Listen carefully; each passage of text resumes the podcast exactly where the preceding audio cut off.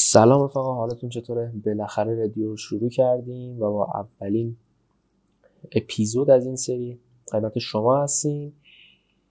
میلادم همونجوری که میشناسید توی لایو دیدین و قبلا گپ و گفت‌هایی داشتیم با هم دیگه. امیدوارم بتونیم اپیزود خیلی خوب رو همراه با مهدی داشته باشیم. مهدی تو چطوری؟ خوبی؟ خوشی؟ اوضاع احوالت چطوره؟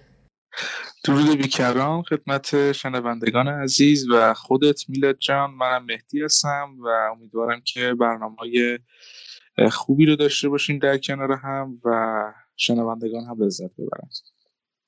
مهدی جان، ما این پادکست رو حالا خودت میدونی، ولی اینو میگم که بیشتر بچه آشنا بشن. خیلی وقت برنامه‌ریزیشو داریم انجام میدیم و یه حالا کندتر روندشو پیش بردیم تا اینکه بتونیم خروجی مطلوب‌تری رو به بچه‌ها بدیم. اسم رادیو رو انتخاب کردیم واسهش. یه ترکیبی از رد و رادیوه، یه جوری بازی با کلماته که رادیو قرمز میشه یه جورایی، ولی خب با همون رادیو میریم جلو. دوست داریم حالا چون بستر اینستاگرام، تلگرام، سایت یا حالا هر چیزی یه بستر متن محوره، یعنی تو هر چقدر که بنویسی احساس رو نمیتونی منتقل کنی. فکر می‌کنم اینجا خیلی بهتر بتونیم در مورد شرایط تیم صحبت کنیم، بازی‌ها رو باز بکنیم، آنالیز بکنیم و خیلی بهتر بتونیم با طرفدارا کانکت بشیم و ارتباط بگیریم با دقیقاً. و اینکه در درجه بعدی اصلا دیالوگ به صورت خیلی مستقیم‌تر و شفاف‌تری هم منتقل و رد و بدل میشه و این خیلی درست‌تره تا صرفاً تایپ و متن که به قول خودت احساسات رو هم و لحن رو در واقع کامل مشخص میکنه.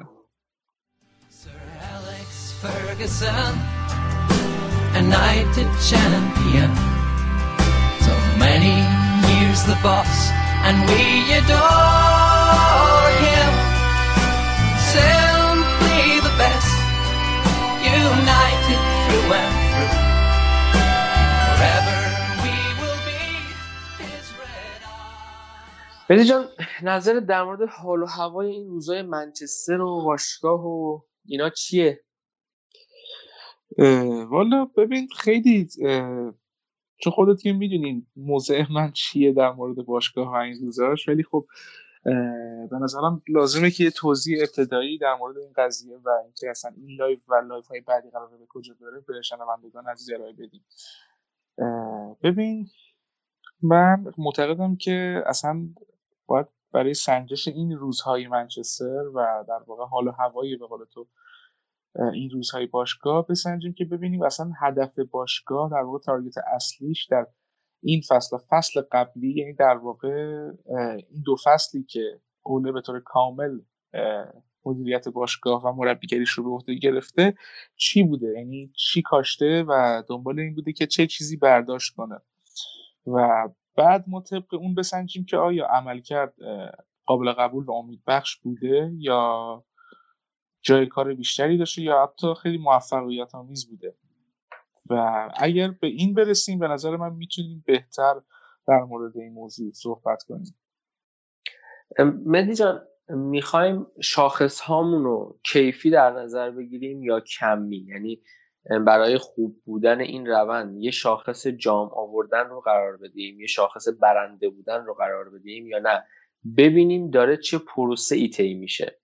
دقیقاً. ببین، اگه قرار بشون اولی یعنی جام آوردن صفر رو بررسی کنیم، خب ما میتونیم بگیم که آره با اوله زیاد موفق نبودیم تو این دو فصل. 4 تا نیمه نهایی رفتیم، هر کدوم حذف شدیم، امسال هم که از لیگ قهرمانان حذف شدیم، جام حذفی هم که مقابل لستر حذف شدیم، دوباره لیگ کاپ هم در نیمه نهایی به همشهری باختیم و حذف شدیم. اگر اینطوری بخوایم نگاه کنیم میتونیم بگیم که خب کارنامه اول قابل قبول نیست، ولی من معتقدم که باید با اون شاخص دومی یعنی بررسی کردن یک پروسه ریبیلد و بازسازی با اول به پروژه منچستر با اول نگاه کرد. یکی از اتفاقایی که خیلی این روزا داره میفته ترول شدن اوله و منچستر یونایتد و مقایسهش با آرسنال. یعنی میگن اوله داره یه آرسنال جدید تو منچستر میسازه، یه تیمی که شاید جوانگرایی کنه، خوب بازی کنه ولی جام نیاره. خب و خب هممون تا جایی که یادمونه آرسنال یه همچین تیمی بود، یعنی نمیگم تیمی بود که جام نمی آورد، تیمی بود که چهارم شدن لیگ یه جوری انگار برندش شده بود، همه میگفتن اصلا آرسنال چهارم امسال. ولی خیلی جالبه که آرسنال از 2013 به این بعد 4 تا جام حذفی آورده، یعنی از منچستر یونایتد بیشتر. تقریبا 8 سال میگذره و یعنی 2 سال یه دونه جام حذفی آورده آرسنال، ولی باز ذهنیت همه اینه که آرسنال جام نمیاره. یا اینکه لیورپول خیلی ترول میشد در مورد اینکه 30 سال قهرمان لیگ برتر نشد، ولی خیلی جالبه که لیورپول تو قرن 21 میلادی فقط 2 تا لیگ قهرمانان اروپا برد. یعنی شاید خیلی از هواداران اینو من بگم خوششون نیاد، 2/3 به اندازه 2/3 کل لیگ قهرمانانی که ما فتح کردیم. ولی یه چیزی باعث شد که این 2 تا باشگاه ترول بشن، اونم این که توی لیگ برتر به هیچ موفقیتی نمیرسیدن. خب یعنی شاید خیلی جالب باشه توی انگلیس انگار همه چیز به قهرمان شدن توی لیگ برتر ختم میشه.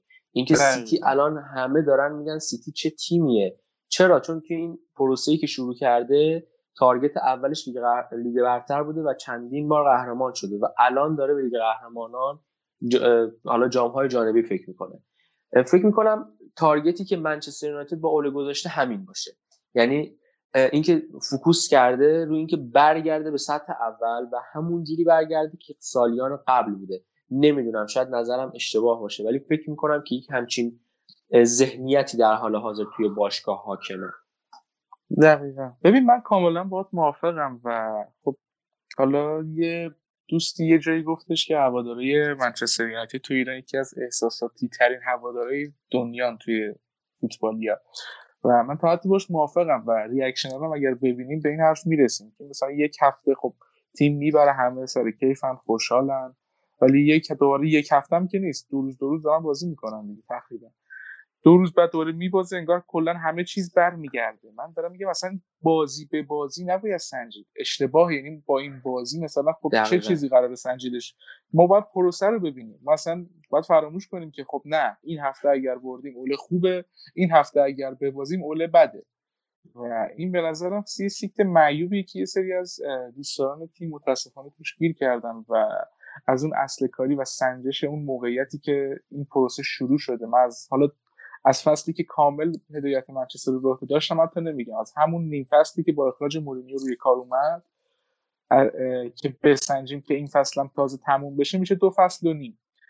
این فصل به نظر من خب اگر با یک جام مثلا یورولیگ هم تموم بشه میتونیم بگیم که خب و در واقع لیگ رو هم با نایب قهرمانی تموم بکنه و بتونه همین رتبه رو حفظ کنه، میتونیم با قاطعیت بگیم که خب این روند و ریتم رو به خوبی به دست آورده و کم کم داره اون و در واقع اون ذهنیت برنده رو داره به تیم برمیگردونه. در کنار اینها توجه ویژه همیشگی منچستر که به آکادمی و تیم‌های پایه‌ام بوده اون رو هم داره برمیگردونه. یعنی ما می‌دیدیم که زمان حالا مورینیو که خودم هم یکی از دوستدارانش بودم، می‌دیدیم که تیم آکادمی مثلا یا رزرو یا پایین‌تر اصلا توجهی بهشون نمی‌شد و بعضا هم سقوط می‌کردن به دست‌های پایین‌تر، ولی می‌بینیم که امسال نه تنها برگشته و در رده‌های بالا قرار گرفته. خب این نشون میده که این تیم کاملا یه فلسفه‌ای داره و برای رسیدن به اون موفقیت و ذهنیت برنده نیازی نیست که ما هر هفته بیایم یه سری حرفای تکراری رو بزنیم که نظر یک سری رو عوض کنیم که بگیم آقا تو رو خدا باور کن اگر این بازی رو باختیم به معنای این نیست که باید بگیم اول اوت یا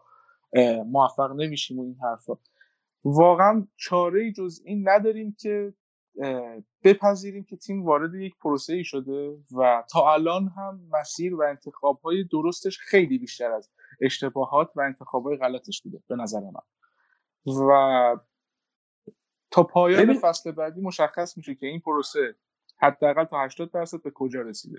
انگشت‌های اشاره زیادی به سمت اوله هست، یعنی شاید از هر جای رسانه‌ها دوست دارن بکوبن اوله و منچستر یونایتد رو و خب خیلی واضحه، کلیکور خیلی خوبی داره، ویو خوبی میگیره، ترند رسانه‌ها میشه. یعنی شما برای اینکه بتونی ترند بشی الان تو دنیای اخبار ورزشی کافیه یه نقدی رو به منچستر یونایتد بدیهیه. خب محبوب ترین برند زبان دنیا، بله، هیچ زبانی مهم نیست با چه زبانی داری فعالیت می‌کنی، با چه تو چه لوکیشنی هستی، کافیه منچستر یونایتد رو بکوبی و خب خیلی هم راحت این کار.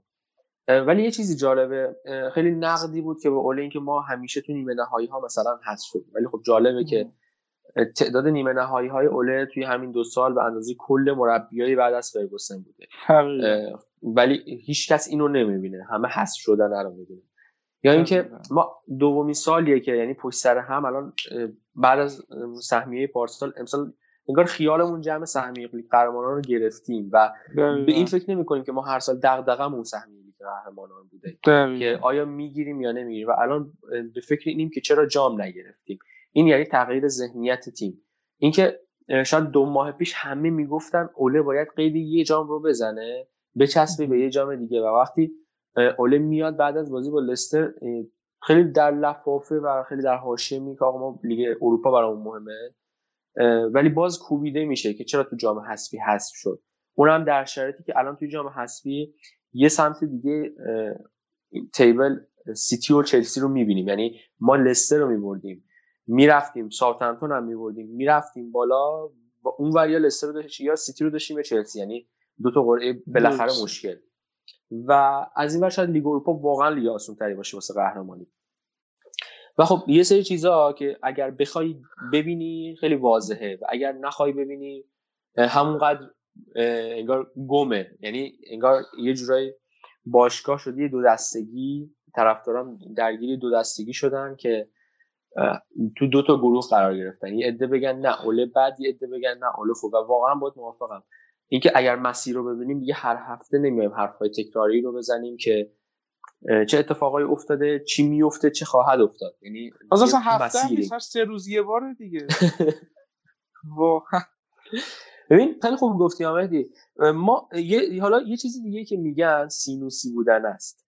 خب و هیچ کی اینو نمیبینه. مثلا میگم بازی با شفیلد بعد از اون فشردگی بازی یه چیز بود دیگه اگه اشتباه نکنم، باکسینگ دی بود درسته، بعد از ژانویه بود. و الان هم که دوباره باختیم به لستر بعد از فشردگی بازی لیگ و اصلا وحشتناک لیگ اروپا بود. دقیقاً ببین اصلا ما فکر نمی‌کنم 48 ساعت شده بود که اینا استراحت کرده باشن و از میلان برگشته باشن با هواپیما که تازه بخوان تو کینگ پاور با لستر بازی کنن، در صورتی که لستر یک هفته استراحت کرده بود. و من واقعاً با خوشبینانه ترین حالتم شانس خیلی بالایی برای صعود تیم نمیدیدم. اون که آره من تازه خبرها رو که میخوندم فکر میکنم گفته بودن که شنبه تیم تازه رسیده انگلیس، یعنی پنجشنبه بازی بوده، جمعه هم نه، شنبه تیم برگشته انگلیس و یک شنبه بازی کرده.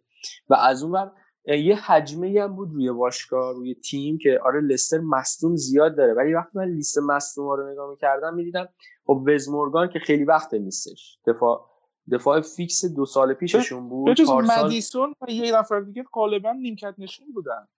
ببین اینو می‌خواستم دقیقاً بگم که پریرا و جاستین دو تا دفاع راست بودن، یعنی یک پست بودن. خب دفاع راست نداشت و مدیسون و بارنز هم که دوتاشون یه جورایی هم حالا هافبک خلاق یا وینگرشون بودن، یعنی یه جورایی پست 10 و وینگر مشترک بازی میکنن، نمیگم هم پستن ولی خیلی به هم شبیه بازیشون. میخوام اینو بگم که تو دو تا پست مصدوم داشتن، نه 4 تا پست بازیکن توی 4 تا پست. نمیدونم منظورمو میرسونم یا نه. انقدر موضوعشون به هم ریخته نبود که نتونن تیمو جمع کنن، چون تو باز نگاه کنی آیزو پرزی که گذاشته بود به جای مدیسون واقعا بازیکن خوبیه و اندیدی که تو خط هافبک، یعنی اون شیلد کلیشون که خط هافبکشون و دفاعشون بود داشتن و خط حملهشون دو تا پست مصدوم داشتن و انقدر که حجمه رسانه ها بود که اینا مصدوماشون زیادن واقعا نبود. و به نظر من واقعا میگم خیلی تیم آماده ترین حساب ما داشتن و میشد اینو دید توی دوندگی بازیکناشون، توی پرس 8 نفرهشون. من یادم نمیاد اینجوری پرس شده باشیم جلوی تیمی. نمیدونم تو یادت میاد توی این فصل یا نه. نه حقیقتا بجز اون مثلا نیمه اول بازی با لایپزیگ دیگه من بازی توی این فصل یادم نمیاد با لایپزیگ برگشت توی مرحله گروهی UCL. ما واقعا تو یک سوم حبس شده بودیم، یعنی اصلا نمیتونستیم خودمون رو خارج کنیم. اصلا ضریب اشتباهات رو دقت کردی؟ یعنی تو ببین فردی که این فصل یکی از بهترین مهره‌های ما بود چقدر اشتباه داشت و بقیه بازیکن‌ها. خب اینا ناشی کاملا از خستگی دیگه، و وقتی میبینیم اینقدر خستگی توی تن و ذهنیت بازیکن‌ها هست خب بدیهیه که نمیتونن اونطور که باید شاید توانایی خودشون و ذهنیت مربی رو توی زمین منتقل کنن. دقیقاً موافقم باهات. و فکر میکنم چشمندازی که در حال حاضر باشگاه داره و باید حفظش کنه، یعنی الان البته اینم بگم الان فکر میکنم تقویم خیلی خوب شد، یعنی بازی های لیگ و پنجشنبه هایی که باید تو لیگ اروپا باشیم، هرچند که باز هم من تقویم رو میدیدم شانس ما یه سری بازی خیلی سخت خورده همزمان به هم دیگه، ولی این هفته بعد از فیفا دی که ما با برایتون داریم، لستر با سیتی داره و فکر میکنم که یه جورایی ما اگر ببریم یا فاصلمون با 100 کم میشه یا فاصلمون از رتبه سوم زیاد میشه، یعنی بازی دو سربردیه برای ما این بازی سیتی لستر و یه جورایی انگار تکلیف لیگ اونجا برامون تا حدودی روشن میشه. دقیقا. و ببین یه نکته رو دقت کردیم، من اساسا معتقدم این تیم اوله و خود اوله تا حدی بدشانس هم هست، یعنی تو دقت کن اگر ببره غالبا میگن که خب نه خلاقیت فردی برونو بوده یا پوگبا بوده یا نبوغ یکی از بازیکنان به طور خاص بوده، اگر مثلا ببازه همون نبوغ بازیکنان که مثلا اجرایی نشده همش سر اوله شکسته میشه، یا یک بارم که مثلا قرعه نسبتا آسونی بهش افتاد که مثلا همین ساوثهمپتون در صورت پیروزی مقابل لستر بود، همینم نتونست برسه بهش. واقعا فکر می‌کنم تنها قرعه آسونش تو این چند سال بود. آخه جالب حساب خدا ساوثهمپتون هم تیم خیلی آسونی نیست، اتفاقا تیم خیلی حالا چغر بد بدنیه نسبت به بقیه، آره ولی واقعا تیم چغر بد بدنیه. بعد ببین موافقم باهات، یعنی حتی ما بعد بازی با میلان خیلی حجمی رسانه‌ها بود که میگفتن پوگبا بازی رو در آورد، ولی انگار پوگبا جز این تیم نیست، یعنی مثلا ما تیم سیتی قرضش گرفتیم گفتیم داداش به یه گل بزن برو مثلا بازی برامو در بیار برو، واقعا نمیدونم مثلا گوندوگان به گل میزنه پاس گل میده نمیگن مثلا نبوغ گوندوگان اونجا میشه نبوغ پپ و نمیدونم پپ فلان و بیساره، خب طبیعی مهره رو بالاخره باز مربی ازش بازیکن میگیره و حرف آخرام بالاخره توی زمین بازیکن میزنه و این همه جا برای همه مربیان هست، از رینوس میشل بگیر تا فرگوسن آره تا اوله. ببین چیز دقیقاً حالا یه چیز جالبی گفتی، ببین ما اوله جلوی برندن راجرز درست گفتم دیگه اسمشو برندن راجرز تا قبل از این بازی و لستر 4 تا بازی کرده بود، 3 برد و 1 مساوی داشت، توی این 4 تا بازی که 3 برد و 1 مساوی به دست آورده بود فکر کنم بهترین آمار اوله جلوی تیم انگلیسی بود، خب از لحاظ درصد بازی، و اینجا بازی رو باخت، یعنی تو حسی بازیشو باخت که خب 2 گل اشتباهات کاملا فردی، سومی هم من سومی رو اشتباه تیمی میدونم حقیقتش، ولی 2 گل اول که خیلی مهم بودن رو اشتباهات فردی خوردیم و باز چی شد گفتن اوله توی تاکتیک کم آورد، ولی هیچکی اون 4 تا بازی قبلی رو ندید، یا مثلا هیچکی نمیگه توی مثلا اوله جلوی پپ گواردیولا که زبانزد خاص و عامه بهترین آمار بین مربیای کل دنیا داره و آمار برد از باخت داشته، اونجا شانسی میبره اینجا با تاکتیک میبازه. این دوگانه خیلی پوچ و مضحکه به نظرم. مهدی نظرت در مورد، حالا خیلی کلی بخوایم بگیم و کلی نگاه بکنیم، نظرت در مورد کادر فنی تیم چیه؟ نه فقط اوله و کریک مکنا و حالا فیلان.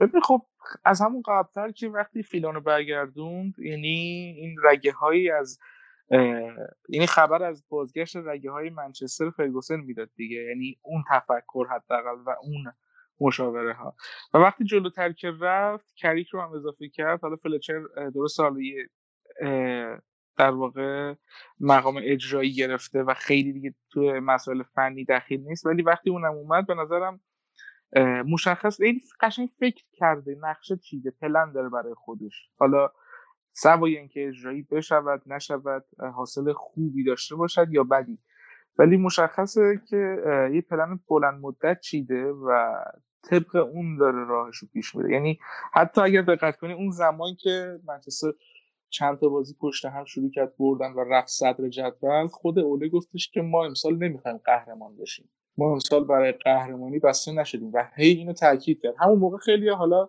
توپیدن بهش که این ذهنیت برنده نداره، این اخراجی کاردیف، این نمیتونه کار نهایی رو در بیاره، ولی من همونجا باهاش موافق بودم که آقا اصلا درسته حالا ما خوب بازی کردیم، شاید حسرت بخوریم که تا اینجا اومدیم، میتونستیم همینطوری هم ادامه بدیم و چرا نشد اینطوری ادامه بدیم به پایان ببریم، ولی مشخص تیم واقعا برای قهرمانی بسته نشده. تیمی که خب اصلا پست به پست هم اگر بخوایم بررسی کنیم، تیمی که دروازه‌بان اولش دخیا بوده در این فصل، دخیایی که تو این فصل فاجعه بوده، مهاجم نوکش که تمام امیدش در وهله اول به کاوانی 34 ساله بوده که غالبا مصدوم بوده، و در درجه بعدی آنتونی مارسیالی که اصلا هیچی نکم بهتره، چرا باید برای قهرمانی توی رقابتی ترین و سخت ترین لیگ دنیا حرف اولو بزنه؟ ما فقط به نظر من توی پست هافبک‌ها و هافبک‌های میانی مثلا به طور کامل میتونم بگم که تیمو خوب بسته بودیم و حالا دفاعی حقیقت اعتقاد دارم نه، اونجا هم ما هنوز به یک هافبک دفاعی خیلی خوب نیازمندیم، یعنی میبینیم نتیجهشو به عینه. ما تو چند بازی دیدیم که من حالا توی اپیزودهای بعدی میخوام نقش ماتیچو کاملا بررسی کنم. ما اکثر جاهایی که تیم پاش لیز خورده و کم آورده، ماتیچ هافبک دفاعی فیکس ما بوده، یعنی جایی بوده که ما ببین شاید امسال خیلی آفرین خیلی جاها پوگبا دیده شد که انگار امسال یه فصل دیگه بود واسه واقعا واسه پوگبا، چقدر در خدمت تیم و چقدر خوب.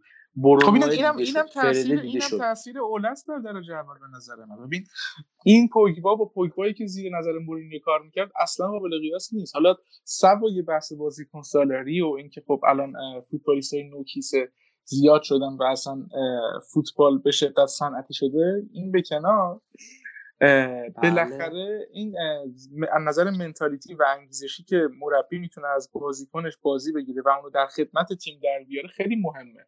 مثلا سال آخر مورینیو خب اصلا حرفی از رفتن پوگبا و این همه مصاحبه‌های آتشین رایولا هم خبری نبود، ولی می‌دیدیم خود پوگبا مدام درگیر بود با تیم، بچه اصلا انگیزه‌ای نداشت. مثلا تیم مقابل دربی کانتی حذف شده بود، استوری گذاشته بود مثلا میخندید یا لایو گذاشته بود که اصلا به فکر تیم نبود. ولی الان می‌بینیم که با وجود اینکه تو این فصل رایولا به شدت با باشگاه درگیر بود و موازه آتشینی هم گرفته بود، می‌بینیم که کلاً اصلا هم توی زمین هم توی رفتار فردیش کاملاً می‌بینیم یه آدم دیگه شده.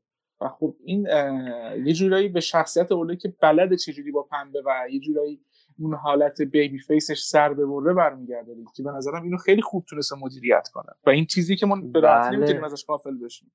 اینکه بازیکن‌ها رو خیلی خوب کنترل کرده یه بخشه، و اینکه چقدر خوب توی ترکیب جاشون کرده. ببین ما امسال یکی از تاکتیکی ترین تیم‌ها بودیم و بازم میگم نمیدونم چه دیده نمیشه.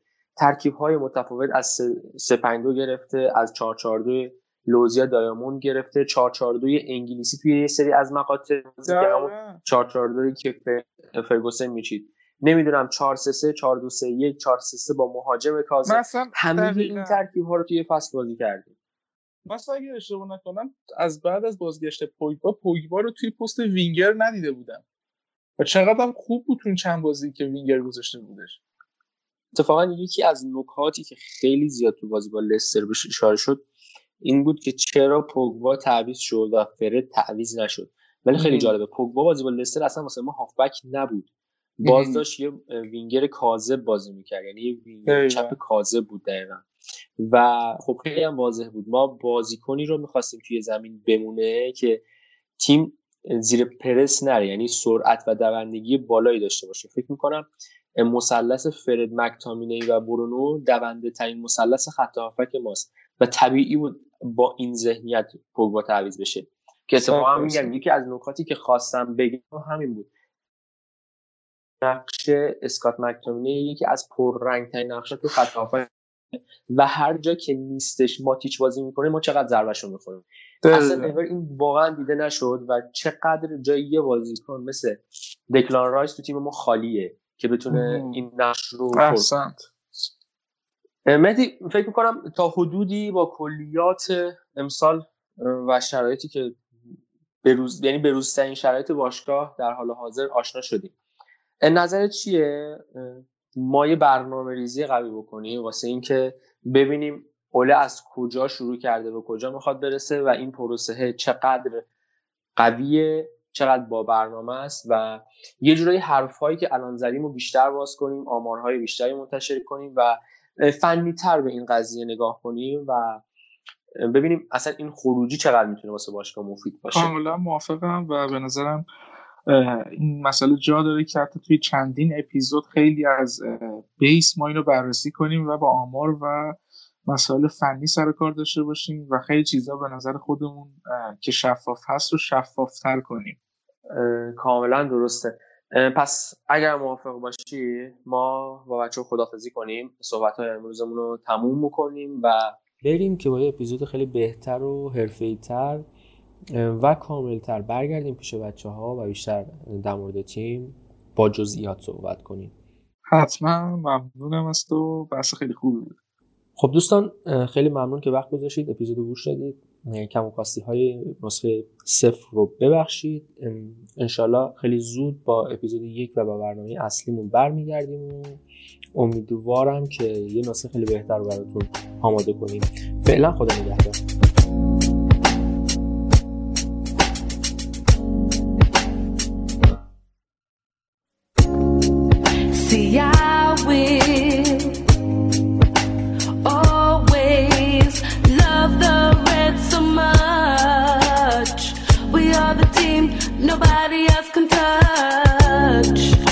United, I love them, they're the only team.